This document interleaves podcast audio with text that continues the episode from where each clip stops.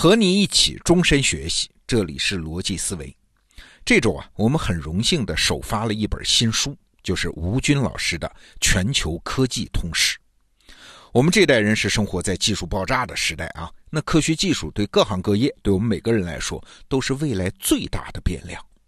那么，怎么才能把握科学技术的演变规律呢？哎，推荐你读一读吴军老师的这本著作，回到科学技术诞生的现场，拆解这些伟大发现和发明背后的逻辑。那今天的罗胖精选呢，就让我们来看看科技史上一个耐人寻味的片段：为什么西方的炼金术它发展出了现代化学，而中国的炼丹术却停留在了神秘主义呢？好，我们有请吴军老师。你好，欢迎来到我的科技史纲六十讲。这讲的主题是炼金术如何演化为现代化学。我们都知道炼金术是不可能实现的，但是各个文明都曾经发展过自己的炼金术。在东方和西方，包括阿拉伯，炼金术的定位其实并不相同。在中国，炼金术是以制造万灵药和长生不老药为目的，因此也被称为炼丹术。而在西方呢，炼金术的主要目的是将廉价的金属变成贵重的黄金。无论是为了长生不老，还是为了钱财，炼金术背后都有巨大的利益驱动。因此，虽然从来没有成功过，术士们仍为此一代一代前赴后继，乐此不疲。比如说，你可能听说过，牛顿一辈子大量的时间都花在了不靠谱的炼金术上，甚至还留下了六百五十万字的炼金术著作。虽然炼金术劳民伤财，而且从来没有成功过，但它并非一无是处。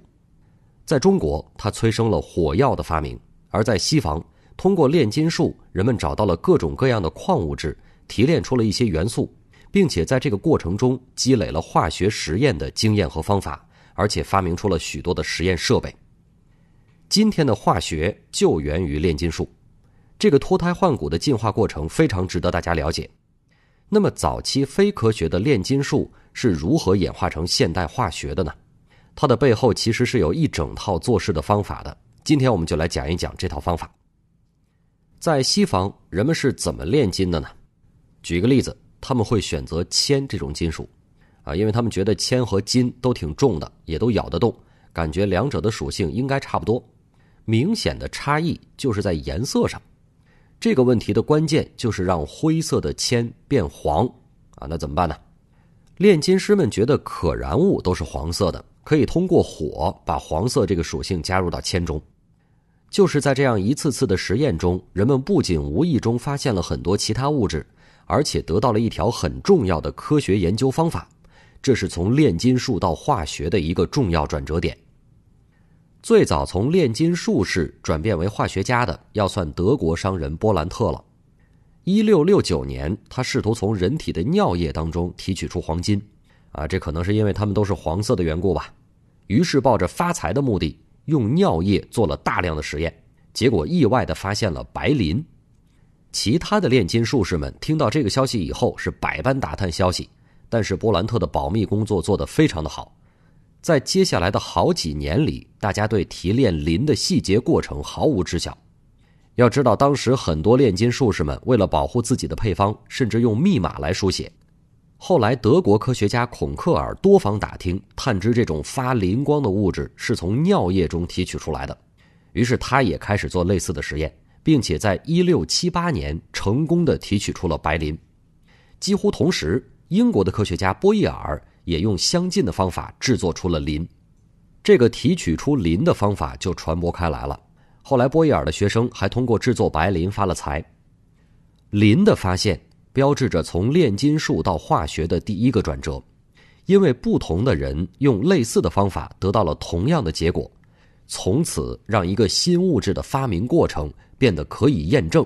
这一点很重要。在从炼金术到化学过渡的这个过程中。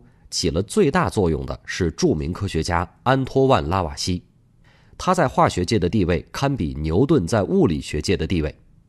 拉瓦锡是法国末代王朝的贵族，从来不缺钱。他做化学实验只是为了探索自然的奥秘，而不是为了赚钱。拉瓦锡这一生的贡献非常多，最大的贡献是以下四个：第一，确认氧气是一种化学元素，并且提出了氧气助燃的学说。第二，证实并确立了质量守恒定律。第三，联合其他科学家制定了今天使用的化学物质的命名法。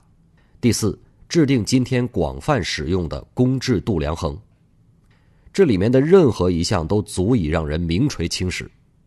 相比结果，他取得每一项成就的过程，对科学的发展都更为重要。我们先从他的第一项贡献——确认氧气的作用说起。在拉瓦锡之前，学术界普遍认为一些物质能够燃烧，是因为其中具有所谓的燃素——燃烧的燃，要素的素。燃烧的过程就是物质释放燃素的过程。但是人们还发现，给炉子鼓风，火就能够烧得更旺。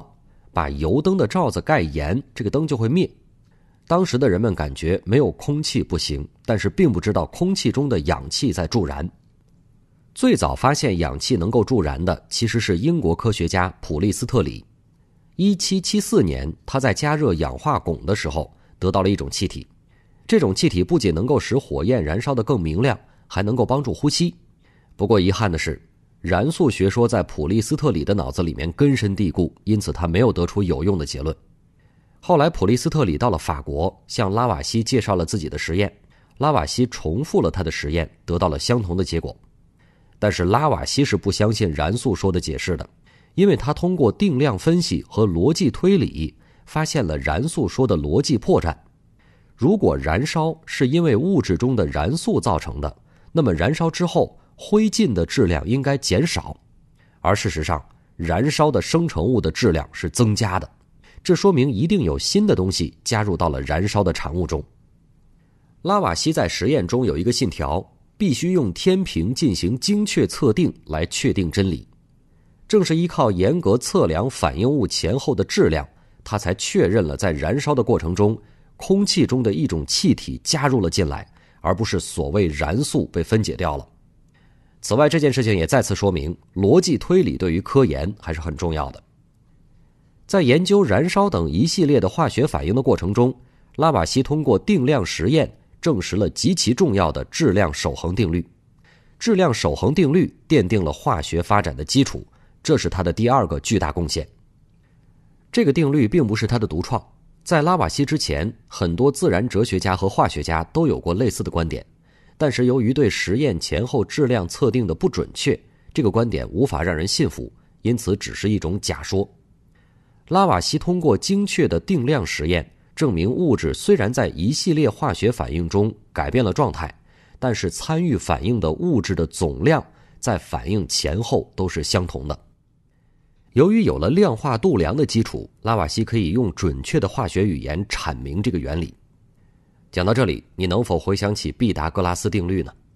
虽然早期许多文明都找到了很多勾股数，但是不明白其中的道理，而毕达哥拉斯证明了那是一条普遍规律，于是以后所有的人都可以大胆的应用了。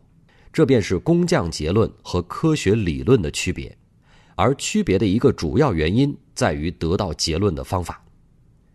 正如牛顿建立了经典物理学的体系一样，拉瓦锡建立起了化学的体系。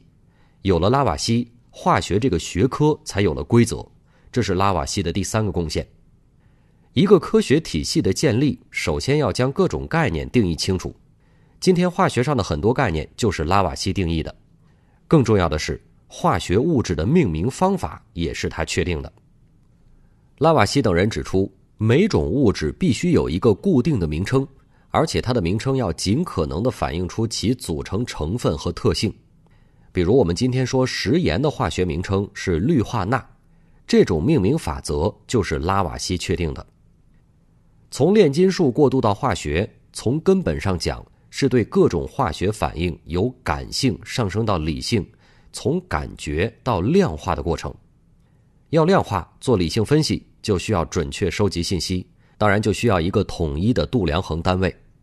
为此，拉瓦锡领导了法国的一个委员会，确立了今天全世界通用的公制，比如说米制系统、质量标准里的千克等等。这是他的最后一项重大贡献。拉瓦锡最后的结局非常悲惨，他被卷入了大革命的斗争，最终被判处了极刑。欧洲各国学会纷纷向国会请求赦免拉瓦锡，以便他可以继续开展科学实验。但是法官声称，共和国不需要科学家或者化学家，审判不能推迟。一七九四年五月八日，拉瓦锡被送上了断头台，他泰然受刑而死。据说在行刑前，他和刽子手约定，自己被砍头以后会尽可能多眨眼睛，以此来确定头被砍下来以后是否还有感觉。这是他最后一次进行的科学研究了。不过这个说法正史上没有记载。对于拉瓦锡之死，著名的数学家拉格朗日痛心地说：“他们可以一眨眼就把他的头砍下来，但他那样的头脑，一百年再也长不出一个来了。”拉瓦锡不仅在化学发展史上建立了不朽功绩，而且确立了实验在自然科学研究中的重要性。拉瓦锡讲：“不靠猜想，而要根据事实。没有充分的实验根据，从不推导严格的定律。”拉瓦锡所倡导的研究方法一直沿用至今，无论是在学术上的成就，还是在方法论上的贡献，拉瓦锡都无愧于化学界的牛顿和现代化学之父的赞誉。好，下面我们总结一下今天的要点：第一，可验证性、可重复性是判定科学和非科学的标志之一；第二，拉瓦锡实践了笛卡尔的方法论，他具体的做法是理性判断。化繁为简，先易后难，归纳综合。他最大的贡献在于搭建化学这个知识体系，而不仅仅是发现一些知识点。第三，构建一个知识体系，首先要定义概念，确定度量。我们今天在做事情的时候，常常先要把考核衡量标准制定好，就是这个道理。第四，在科学上，定量实验和定量分析非常关键。今天我们在工作中没有数据和信息，就不能随意下结论。最后，我们用拉瓦锡的一句名言结束今天的课程：必须用天平进行精确测定，来确定真理。每一讲的最后，我都为你制作了一张卡片，上面是我最希望你记住的一句话。你可以点击保存，也可以分享出去。好，内容听完了，我是罗胖。吴军老师的新书《全球科技通史》现在正在得到 APP 独家首发。将近五百页的内容啊，还有上百幅的彩色图片，帮你把人类上万年的科技史都收入囊中啊！你现在访问得到 APP 首页的商城，或者是打开这期节目的文稿，就可以看到这本书。